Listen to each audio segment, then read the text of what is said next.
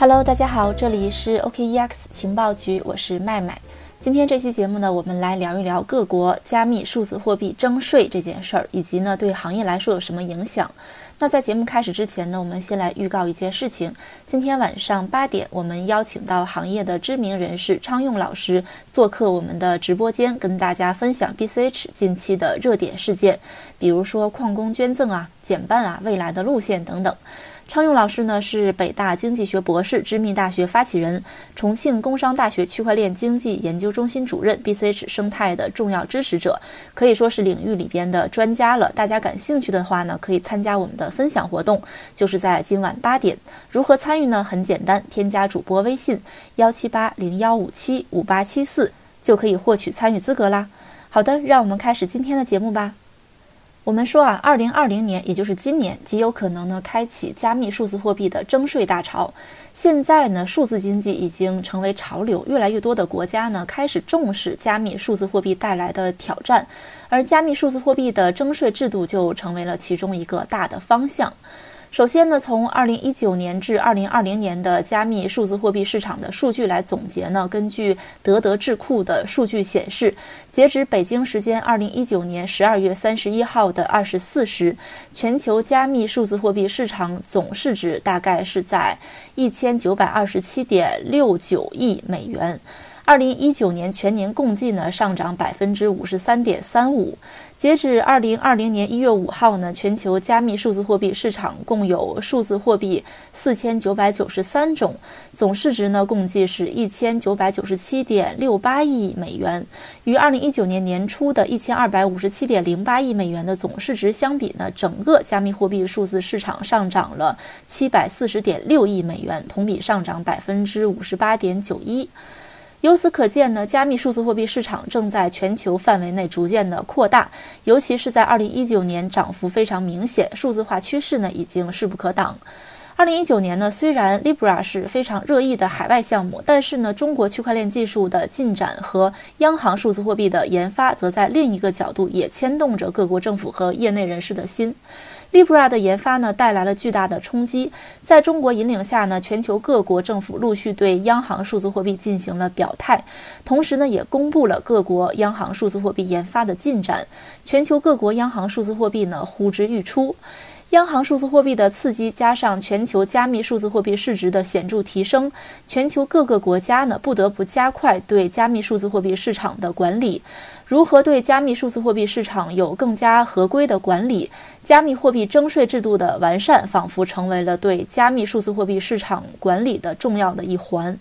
现在呢，一个大的趋势就是各国加密数字货币的税收政策呢，逐渐的在完善。二月十四号，一则美国国税局免去纳税人使用加密货币进行游戏交易的纳税义务的消息呢，就不胫而走，也让大家对各国对于加密数字货币的纳税政策有了很大的关注。那么，对于美国来讲呢，国税局是免去了纳税人使用加密货币进行游戏交易的纳税义务。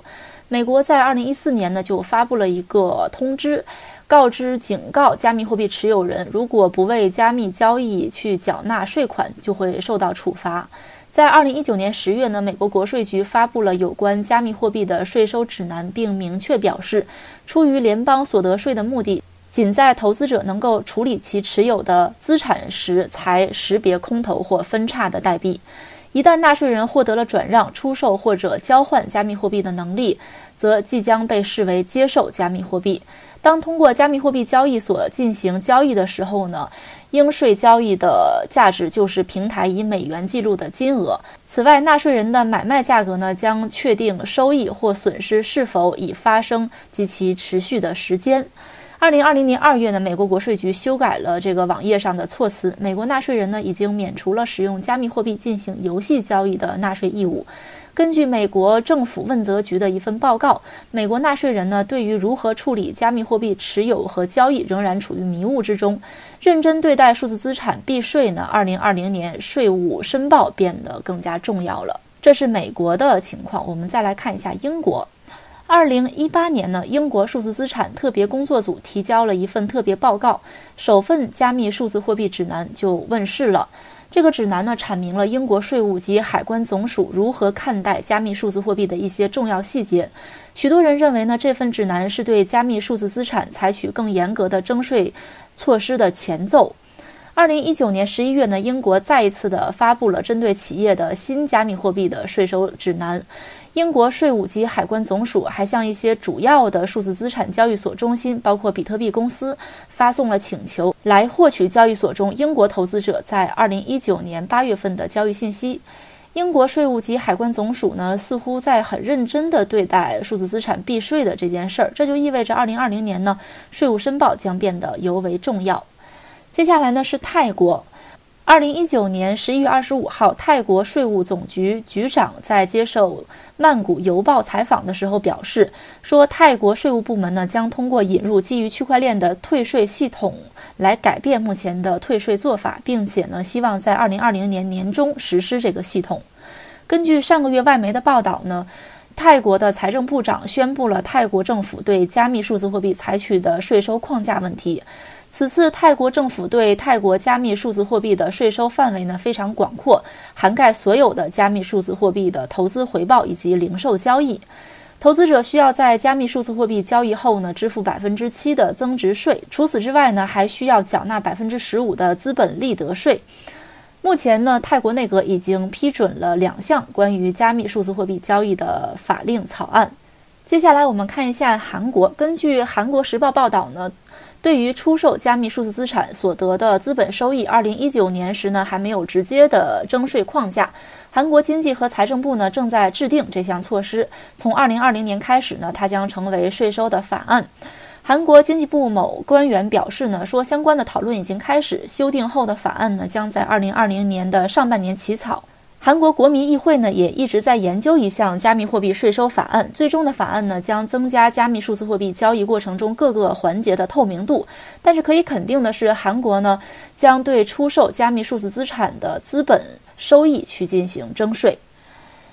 最后呢，我们看一下我们国家啊，在我们国家呢，法院描述比特币为虚拟资产，那中国的税务机关或出台加密税收政策。二零一九年七月呢，呃，中国法院正式将比特币描述为虚拟的财产，从而获得了法律的认可。这个裁决呢，是一家现已关闭的交易所与一名损失资金的用户之间纠纷的一部分。目前呢，中国还没有关于加密税收的具体的规定，但是呢，法院对加密货币作为一种资产的关注，可能呢会促使我们的税务机关啊去出台这样的相关的政策。二零二零年呢，加密数字资产市场持续的火爆。那中国呢，出台加密数字货币税收政策，也许就在今年了。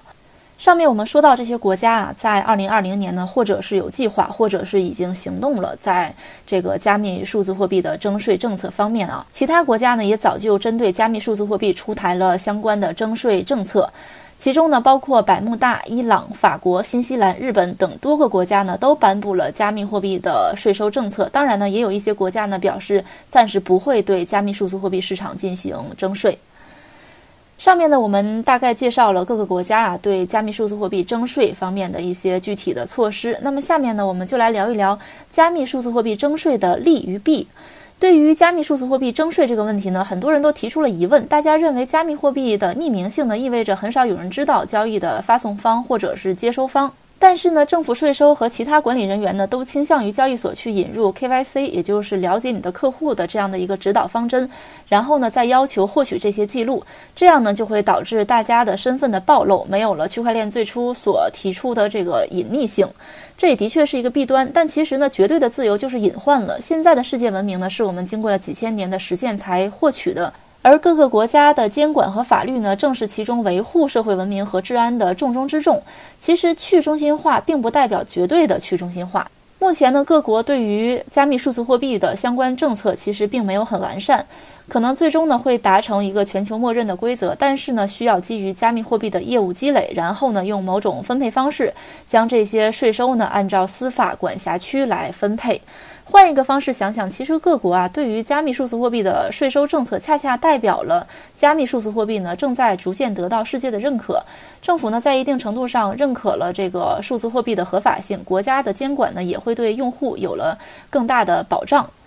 现在呢，加密市场的严谨性根本是没有办法和法币市场去相媲美的，并且呢，有匿名化的特性。数字货币呢，也经常被用于走私啊、贩毒啊、洗钱啊、地下交易等领域，一直呢游走在法律的边缘。加密数字货币交易呢，在全球的接受度也在不断的提升，交易量和交易数额呢，也在逐渐的增大。对其进行有效的监管呢，是各级政府必须要面对和解决的问题。作为重要的监管手段呢，合理的税收政策自然呢是会被提上日程的。二零二零年呢，加密数字货币市场应该会得到更大的关注和普及，而全球呢，也极有可能开启针对加密数字货币税收政策的大潮。好的，今天的节目就到这里了。这里是 OKEX 情报局，我是主播麦麦。那么大家不要忘了，我们一会儿啊，也就是晚上八点要进行的这个分享活动，关于 BCH 近期的热点事件的一个分享。好的，又到了说再见的时候了，让我们下期再见吧。